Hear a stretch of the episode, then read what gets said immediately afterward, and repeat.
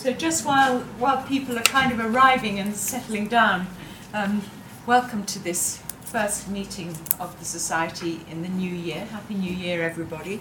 Um, it's a great pleasure to be able to welcome Tim Bayne to start us off this year. Uh, Tim has two chairs, as you probably know, one in Manchester, the other at the University of Western Ontario, and they are in philosophy and also in neuroscience. He says not much neuroscience today, but at least quite a bit of psychological data.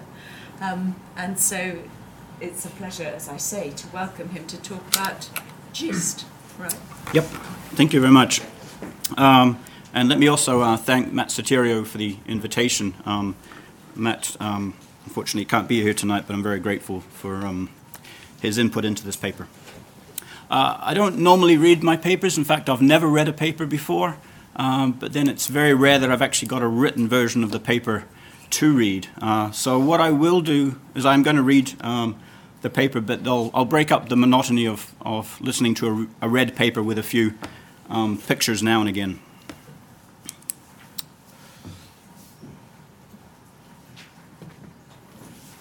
In Perception and Its Objects, P.F. Strawson puts the following description of visual experience into the mouth of a non philosophical observer.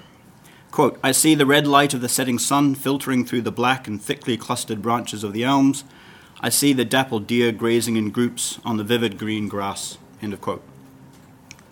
The context in which this passage appears suggests that Strawson intends it not only to capture the objects of visual experience, but also the ways in which those objects are presented in perception. And the words that Strawson attributes to his naive observer may sound commonplace, but their implications are, of course, highly controversial, as Strawson was well aware. Perceptual experience can certainly represent the clustered shapes of the elms and the illumination falling on the grazing deer, but can it also represent the elms as elms and the deer as deer? That is not so clear. The question of whether properties such as being an elm and being a deer can be given in perceptual experience is at the heart of the admissible contents debate. On one side of this debate are conservatives who operate with an austere conception of the kinds of properties that can characterize perceptual experience. Although conservatives don't speak with a single voice, typical expressions of the view limit the contents of visual experience to such properties as color, brightness, form, shape, motion, and texture. The central target of Strawson's essay, Ayer, held a conservative conception of perceptual experience and the view continues to have plenty of advocates. On the other side of the debate are liberals such as Strawson, who hold a richer conception of the kinds of properties that, be, that can be given in perceptual experience. Although liberals don't speak with a single voice either, the kinds of properties that they take to be perceptually represented include being a tomato, being a pine tree, and being a watch. The admissible contents debate has generally been conducted with reference to purely philosophical considerations, with phenomenal contrast arguments playing a particularly important role in the recent literature.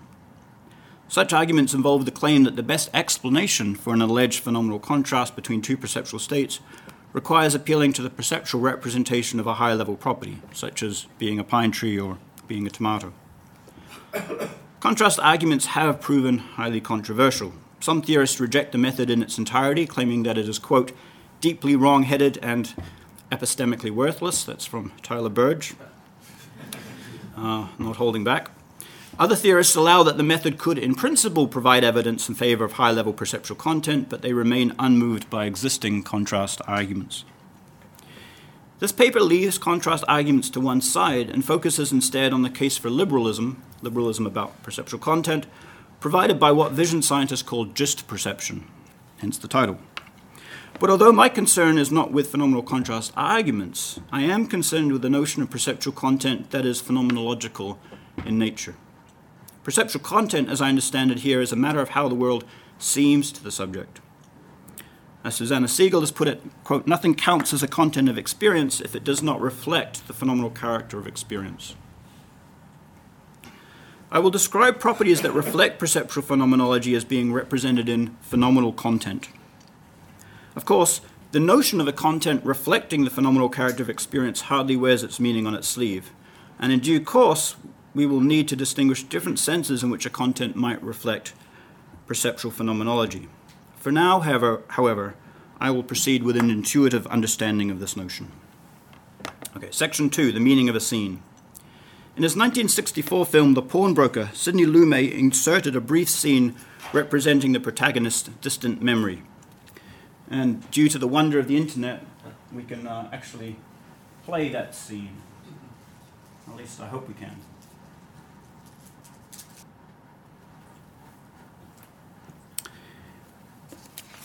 Although the scene is presented for less than a third of a second and is unrelated to the flow of the narrative, the viewer, I take it, has no difficulty grasping its meaning.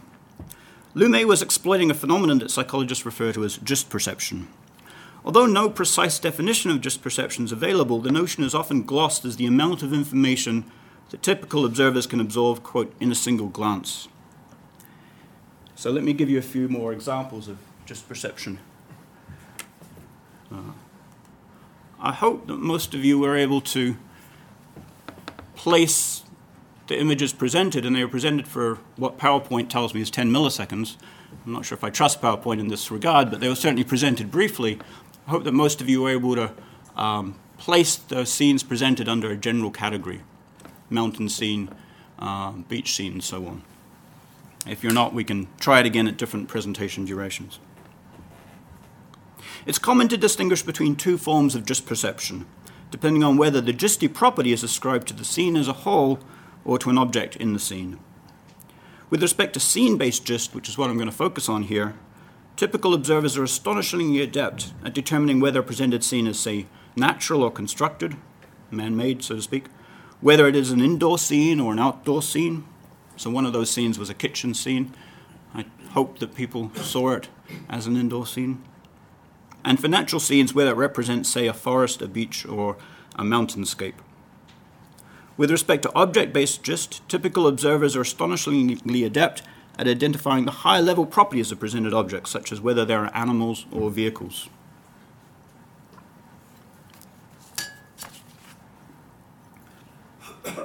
Gist raises a number of interesting issues for philosophers of perception. One question concerns whether it is possible for perception to be purely gisty.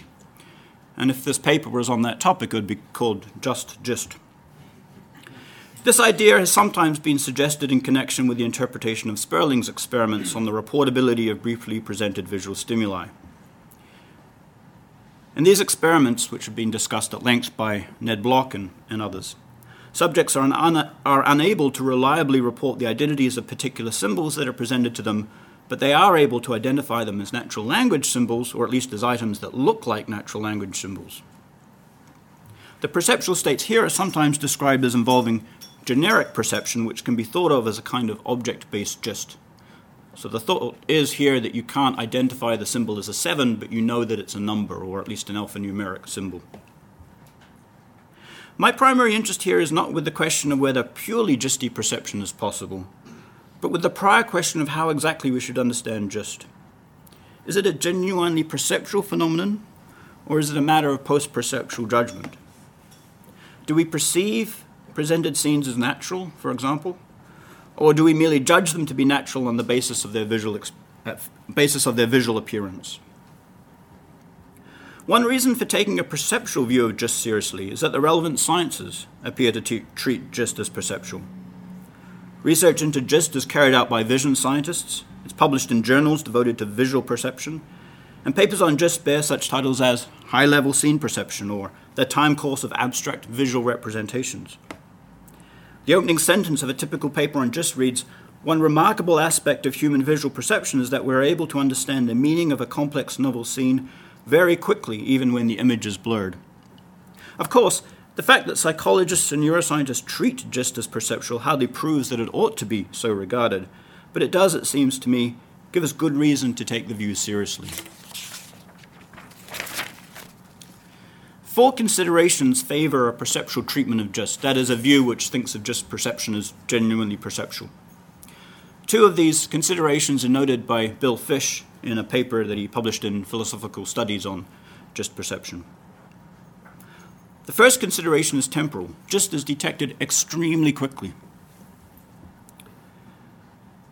Subjects generally require about 150 milliseconds to identify objects that are presented in a scene, but seeing gist can be accurately detected with exposure times that are as short as 20 milliseconds. And if PowerPoint's right in how long those were exposed for, that was 10 milliseconds. Of even more direct relevance here concerns the time required to process gist information. Here, too, gist has an advantage over certain representations that qualify as clearly perceptual, for there is evidence that gist can be recovered within 150 milliseconds of stimulus onset. A study by Mace et al. found a processing advantage for superordinate categories, that is, representing an object as an animal as opposed to not an animal, over basic categories, that is, representing a dog, representing an object as a dog rather than a bird, in naturalistic scenes, indicating that, quote, in the visual domain, the superordinate level may not constitute an abstraction from basic levels as previously proposed, but rather the rudimentary level at which some coarse object representations can be accessed with early crude processing of visual information. In other words, the findings suggest that the visual system first represents the object as an animal and then only, only later represents it as a particular type of animal, rather than the converse, which is what you'd expect pre theoretically. A second motivation for perceptual treatment of gist detection is that it requires very little in the way of focal attention. Li et al. asked subjects to report as quickly and accurately as possible whether images that were presented for only 27 milliseconds contained an animal or animals, whilst concurrently performing an attentionally demanding task. Performance on the attentionally demanding task was not significantly different from performance when subjects were presented with just the attentionally demanding task, indicating that objects based gist could be detected in the near absence of attention. Rousselet et al. 2002 provided further evidence that object based gist is not attentionally demanding by showing, showing that subjects were as quick and as accurate in discriminating animals from non animals when two natural images were presented together as they were when only one image was presented. On the basis of these studies, the detection of gist is sometimes said to involve no attention at all. That rather bold claim has been undermined by Cohen et al. in a study, but even they admit that quote, natural scene perception is so efficient and requires so little attention that the perceptual system must be properly taxed if this attentional cost is to be identified. A third consideration for treating gist as perceptual concerns its role in directing and guiding perceptual processing. As Oliva and Torralba put it, identifying the gist of a scene serves to, quote, constrain local feature analysis and enhance object recognition in cluttered natural scenes. Information about gist can guide the allocation of attention and the direction of eye movements to provide a more efficient visual analysis of the scene so that areas of importance are scanned first and in more detail. Objects that are inconsistent with scene gist, like seeing a dishwasher on a beach, are detected more slowly and less accurately than those that are consistent with scene gist while alterations to a scene that change its gist are more easily detected than those that leave its gist intact. There are connections here with the literature on change blindness for those of you who are familiar with that.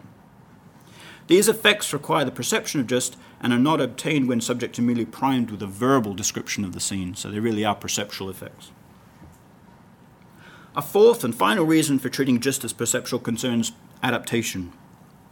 Adaptation occurs when exposure to a certain property biases the perceptual system away from that property, thus producing characteristic after effects. A well known example of adaptation, discussed by Aristotle actually, is provided by the waterfall illusion. A stationary object will appear to be moving upwards following the visual presentation of downwards motion.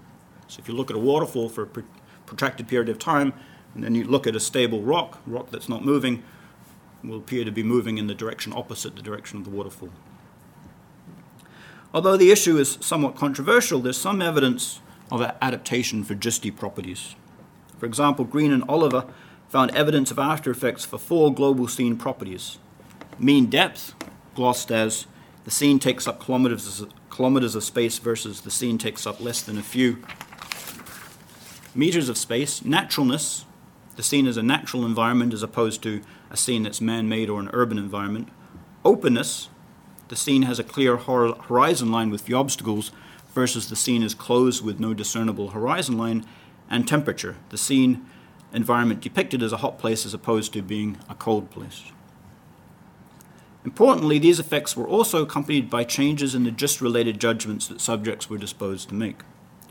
For example, an image that was near the border between the categories of forest and field was more likely to be classified as a forest when subjects had previously viewed images that were high in openness and thus likely to be classified as fields, but that same image was more likely to be classified as a field after adaptation to closed images. In other words, there's some evidence of perceptual adaptation for categories of field as opposed to forest. Okay, to summarize those four considerations, it would be unwise to regard the perceptual status of gist as settled. There are multiple ways of drawing the contrast between perception and cognition, and the considerations appealed to here represent only a subset of those that might be regarded as relevant. As Mazur has noted, any attempt to draw a boundary around the perceptual system will depend in part on views about its function, and that's an issue about which there is much debate. However, it seems to me that the case in favor of a perceptual treatment of gist is prima facie compelling, and that the burden of proof rests with those who take gist to be a purely post perceptual phenomenon. With that in mind, let us turn now to consider the bearing of gist perception on the admissible contents debate. Section 3 Twin Earth, Goldilocks, and the Spatial Envelope. Although Bill Fish eschews a notion of phenomenal content when he discusses gist, he does take gist perception to show that there are, quote, no compelling reasons to think that the sensory presentational component of visual experience must be limited to basic properties. In other words, he doesn't quite come out and say it defends, it provides support for a liberal account of perceptual content, but he comes very close. He's clearly tempted to say that. Is he right to think that gist supports a, percep- a liberal account of perceptual content, the idea that there can be high level properties represented in perception? Is gist reflected in the phenomenal character of visual experience and are just the properties, that is, the properties that are represented in gist perception, genuinely high level? Gist provides a case in favor of liberalism only if affirmative answers to both of these questions can be justified. So let me engage with those two questions now. Gisty properties certainly sound high level. Subjects report seeing gist with such phrases as, it's an urban scene, it's a beach, it's a forest. And they report object based gist with such phrases as, it's an animal, it's a vehicle, and so on. Indeed, even theoretical treatments of gist employ apparently high level categories such as naturalness and navigability. Although there's no algorithm for deciding when a property is high level as opposed to low level, it's fairly clear that being a beach and being an animal ought to be grouped with the kinds of properties that are universally regarded as high level, such as being a tomato or being a pine tree, rather than those that are canonically regarded as low level, such as being square or being red.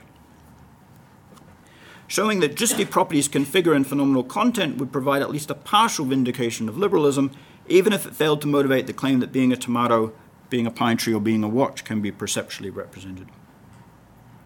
But are such properties as being a beach really, quote, reflected in the phenomenology of gist perception?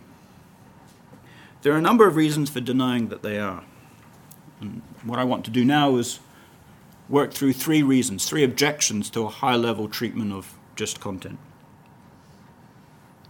The first of these reasons appeals to the kinds of twin earth considerations that have been advanced by perceptual conservators for thinking that perceptual content cannot represent natural kind properties such as being a tomato.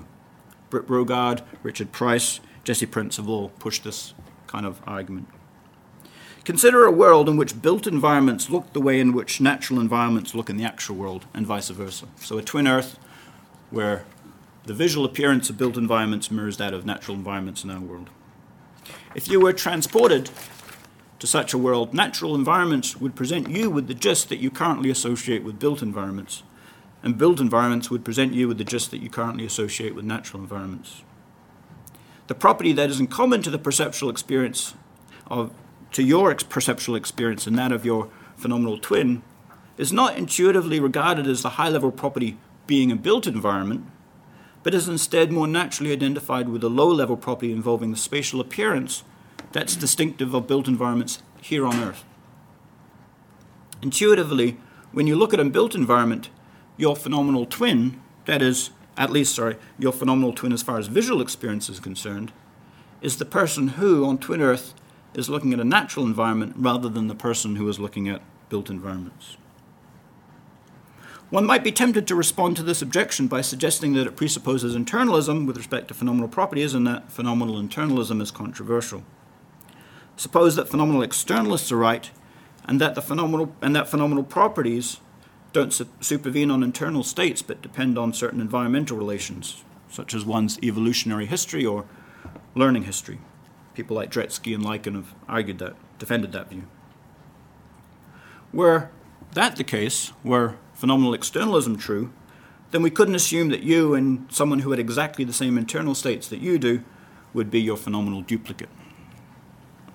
Phenomenal externalism is, of course, a controversial view, and I suspect that few liberals would be inclined to accept it. But even if they were to embrace phenomenal externalism, that wouldn't provide them with a viable response to the kind of twin earth objection I've just rehearsed. The reason for this is that the twin earth objection just considered made no appeal to the notion of an internal duplicate, but rather appealed to the notion of a phenomenal duplicate. In other words, the objection takes no stance on whether phenomenal properties are wide or narrow, whether they supervene on external relations or whether they supervene just on internal facts. Rather, what the objection attempts to capture is the idea that even if phenomenal properties are wide, they don't seem to be wide in a way that allows them to represent the high level properties associated with gist. Instead, these high level properties seem to be screened off by the low level spatial properties associated with dis- distinct kinds of gist. In short, appealing to phenomenal externalism does not appear to offer the liberal a viable response to this kind of twin earth objection. Okay, so rather than respond to the twin earth objection now, I'm just going to move on to the second and third objections and then in the following section, I want to come back to the twin earth objection and um, present a response to it on behalf of the liberal. A second objection to the liberal account takes the form of what Fred Dretske calls the Goldilocks test. Dretske introduces this test as a way of telling whether an acknowledged difference in a person's overall experience is to be classified as visual as opposed to a difference in what the person thinks, understands, believes, expects, or knows. It is, Dretske says, a test for determining what could occur in visual experience, quote, whatever one's thoughts, judgments, hopes, expectations, and values might be. The test involves a novice, who Dretske calls N, who is not able to recognize pine trees based on their look, and an expert forester, E, who is able to recognize pine trees by sight, and thus, according to perceptual liberals like Susanna Siegel and others, has visual experiences that represent the property being a pine tree. Dretske imagines that N is asked to paint some pine trees and that E is asked to judge the paintings.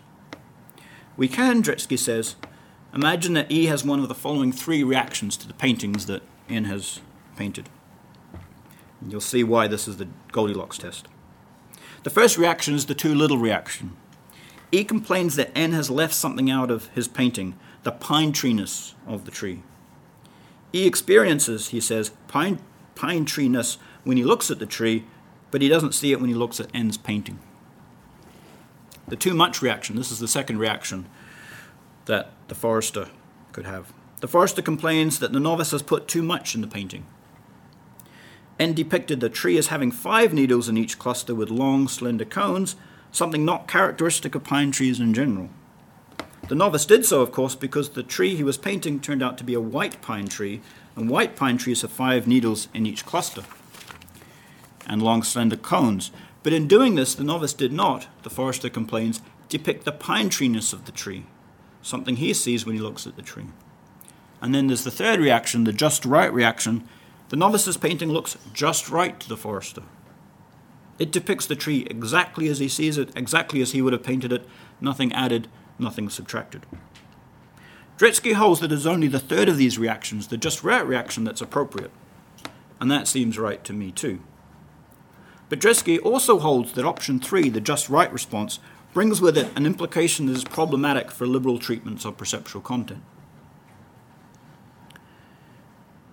The novice always and unintentionally includes in his painting of a pine tree properties pine treeness he does not see in the tree he is painting. That's an implication of the just right response.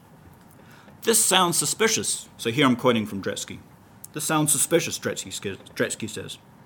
If the novice always and inevit- inevitably paints pine treeness in his paintings of pine trees by arranging colors, shapes, orientations, and sizes, properties he does see the way he does, it begins to sound like pine treeness is really just an arrangement, a configuration of simple properties both the expert and the novice experience when looking at pine trees. If this is so, the property of pine treeness that the expert sees is simply an arrangement, a spatially structured array of colored shapes that the novice also experiences when he sees pine trees. He just doesn't know that that arrangement is characteristic of pine trees.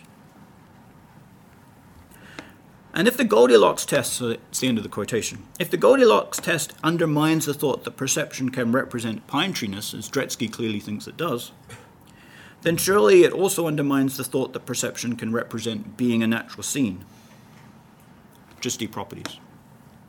To see how, we need imagine only that Dretske's novice is unable to discriminate natural environments from built environments on the basis of their visual appearance. So the thought is we can just very easily modify Dretske's objection and substitute a gisty property like being a natural scene for his property being a pine tree. If the argument works against the thought that visual content can represent the property being a pine tree, it also works against the thought that it represents gisty properties. So that's the second objection. Moving on to the third objection now. The two philosophical arguments against the high level or liberal treatment of gist that we've just considered can be complemented by a third empirically based objection, which appeals to the leading computational account of gist perception, Oliva and Torralba's spatial envelope model. Oliva and Torralba show that a number of global features of scenes, a number of gisty properties such as their naturalness, their ruggedness, their openness, can be captured by computational models that quantify only over the spatial features of the scenes.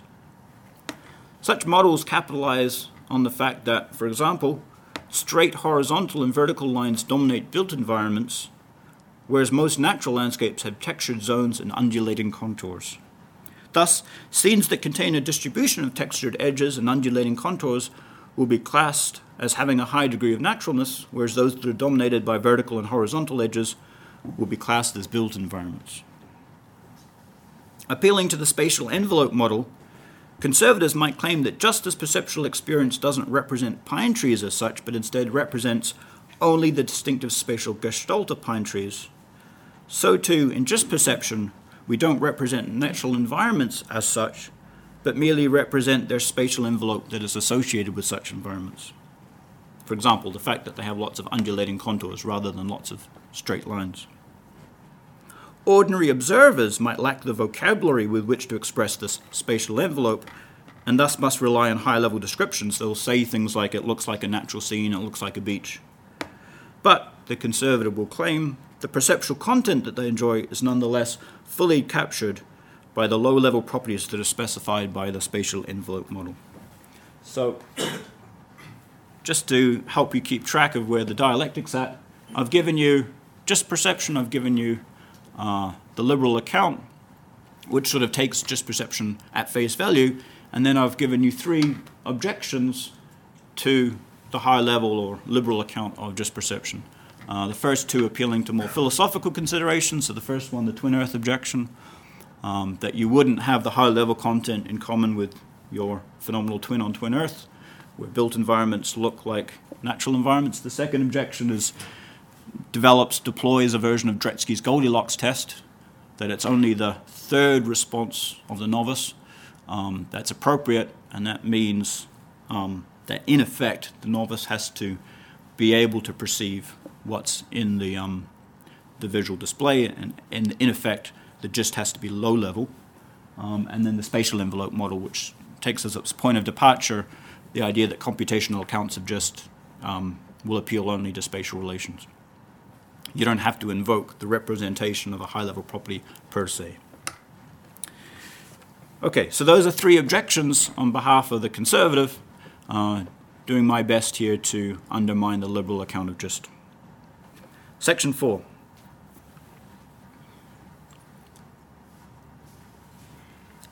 Phenomenal reflection.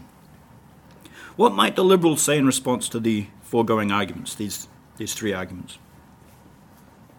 To make progress here, we need to return to the notion of phenomenal content and the question of what it is for a property to be reflected by perceptual phenomenology. The notion of phenomenal content is often understood in terms of metaphysical supervenience. That is, it holds across individuals and across possible worlds. On this account, a property is reflected by the phenomenology of a perceptual state, just in case its representation is metaphysically necessitated by that phenomenal property. On this view, my phenomenal twins, that is, those subjects of experience who instantiate exactly the same phenomenal properties that I do, will share all and only my phenomenal contents. Thus, if each of my phenomenal twins is representing its immediate environment as containing a red square of such and such a size, then I too must be representing my environment as containing a red square of such and such a size. Let us call phenomenal content thus defined strong content, and the notion of phenomenal reflection that it's intended to capture strong reflection. Strength here is just meant to capture the idea that it's a metaphysical supervenient relation. At least some contributors to the admissible contents debate have been concerned with strong content. And it is not hard to see why one may take this notion to be a legitimate object of interest. For one thing, prominent views in the philosophy of mind are committed to the existence of strong content. Consider those versions of representationalism that identify phenomenal properties with representational properties of a certain sort, for example, defended by Michael Tye and Fred Dretske. Although such theories typically focus on the claim that the phenomenal character of perception metaphysically supervenes on its representational properties, insofar as they identify phenomenal properties with representational properties, they are also committed to the claim that the intentional content of perception metaphysically supervenes on its phenomenal character. It's not surprising, then, that many contributions to the admissible contents debate have focused on strong content. But although strong phenomenal content represents a legitimate target of interest, we also have good reason to consider weaker notions of phenomenal content, notions that don't require that the representational content of a perceptual state is metaphysically supervenient on its phenomenal character.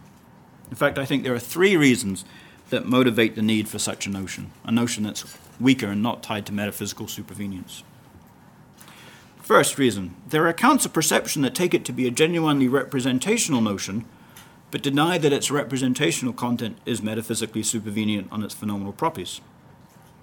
Consider, for example, David Papineau's recent account of sensory experience, uh, delivered in his presidential address, 2014, I think, to the Aristotelian Society. According to which perceptual phenomenology is representational in something akin to the way in which written language is representational. Just as natural language representations carry the contents that they do only contingently, so too Papineau holds that mental representations carry their contents only contingency, only contingently. Although Papineau's view has no place for strong content, he does not deny that perceptual experience is representational. Indeed, he insists on it. A second reason why we need a weak notion of phenomenal content derives from Fregean versions of representationalism, defended uh, developed by David Chalmers and um, Brad Thompson. Such views hold that there is a kind of content that metaphysically supervenes on perceptual phenomenology, but unlike the more well known Russellian forms of representationalism, Fregeans equate this content with modes of presentation of properties rather than the properties themselves. On the Fregean view, the strong phenomenal content of a perceptual experience is a kind of condition on extension, so, although Fregeans take contents to be metaphysically supervenient on perceptual phenomenology, they deny that, they deny that the representation of particular properties is also su- metaphysically supervenient on perceptual phenomenology. Fregeans believe in strong phenomenal content only if one identifies contents with modes of presentation. If one identifies contents with properties, they don't. For Fregeans allow that perceptual experience with the same perceptual experiences with the same phenomenal character can represent different properties. A third reason for positing a notion of phenomenal content that's free from commitments of metaphysical supervenience concerns the need to account for the phenomenology of perceptual particularity. A number of theorists have claimed that perceptual content should be specified in purely general terms, and that there is no object involving perceptual content. For example, um, Colin McGinn and Martin Davies.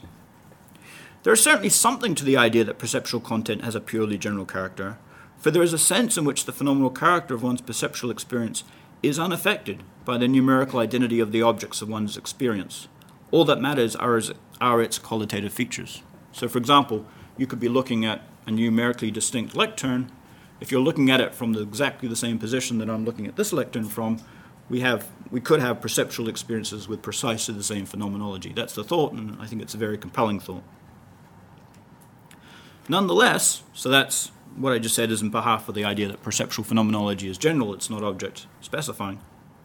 Nonetheless, there's also something to the idea that perceptual experience has singular content, and that specifying the content of one's perceptual experience requires referring to the individual objects at which one is looking, if any. Consider a situation in which I'm on Earth and I'm looking at Barack Obama, while my twin on Twin Earth is looking at Barack Obama's identical twin. Although there's a sense in which there's no phenomenal difference between our perceptual experiences, we might also want to say that there's a sense in which different objects are reflected by the phenomenology of our visual experiences. My perceptual experience reflects Barack Obama, whereas my twin's perceptual experience reflects a different individual. And, uh, and in order to capture their thought, we need a notion of phenomenal content that isn't metaphysically necessitated by the phenomenal properties that we instantiate. So, taken together, these three considerations motivate the need for a sense in which a phenom- property can be reflected in the phenomenology of perceptual experience without being metaphysically necessitated by it. In other words, we need a notion of weak content. What precisely it takes for a property to be weakly reflected by the phenomenology of perception is, of course, a good question. We might want to appeal to the laws of nature that obtain in the organism's environment, to the creature's evolutionary or learning history, or to features of the organism's current environment, such as the identity of the objects with which it is in perceptual contact. identifying when it is appropriate to appeal to these properties is an issue that I leave to one side here. My concern here is not with what grounds weak content, but with the mere fact that there is good reason to posit such a notion. Okay, section 5, back to gist. With the notion of weak content in hand, we can now return to the objections against the liberal treatment of gist. We can return to these three objections.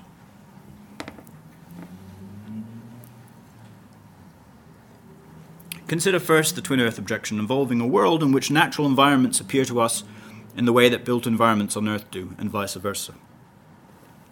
This objection appears to show that being a natural environment cannot be reflected in the phenomenology of visual experience.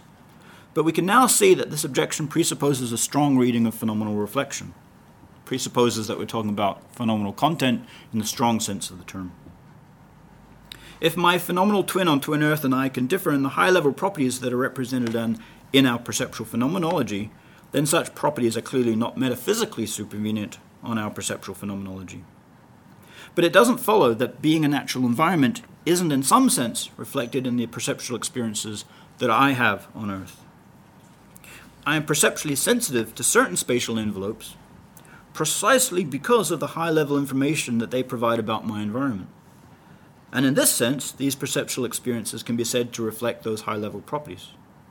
In worlds in which those spatial envelopes are indicative of distinct high level properties, perceptual experiences will weakly represent, will weakly reflect those properties.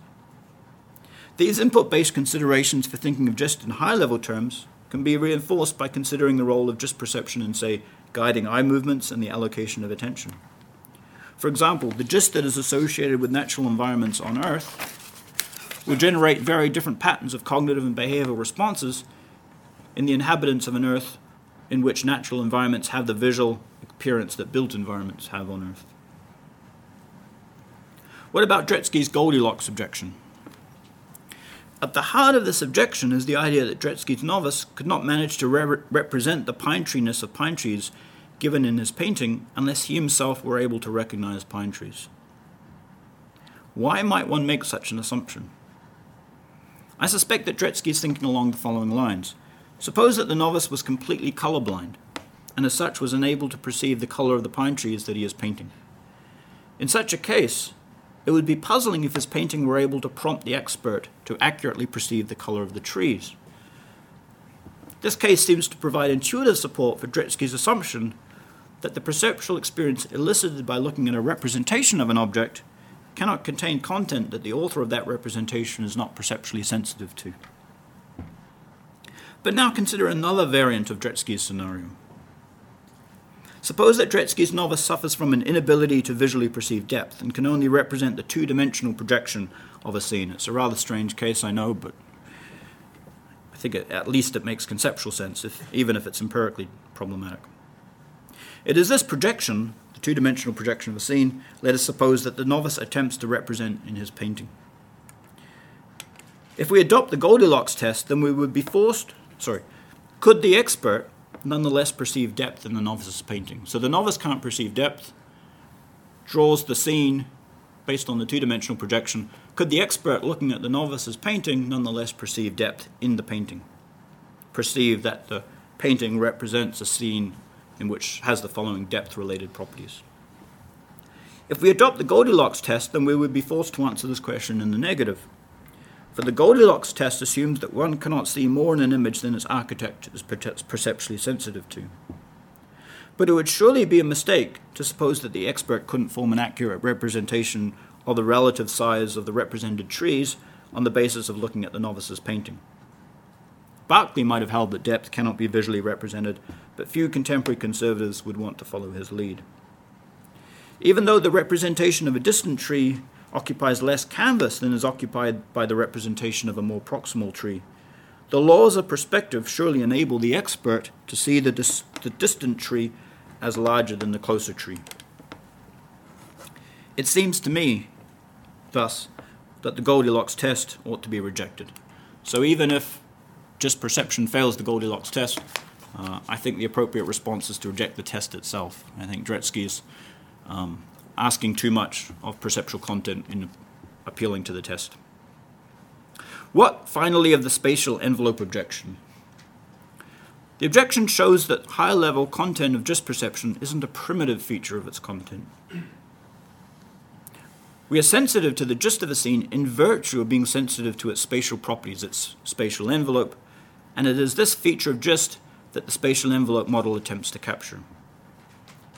But the objection goes wrong I would suggest, in assuming that the content of gist is exhausted by the features that we appeal to in characterizing a scene's spatial envelope.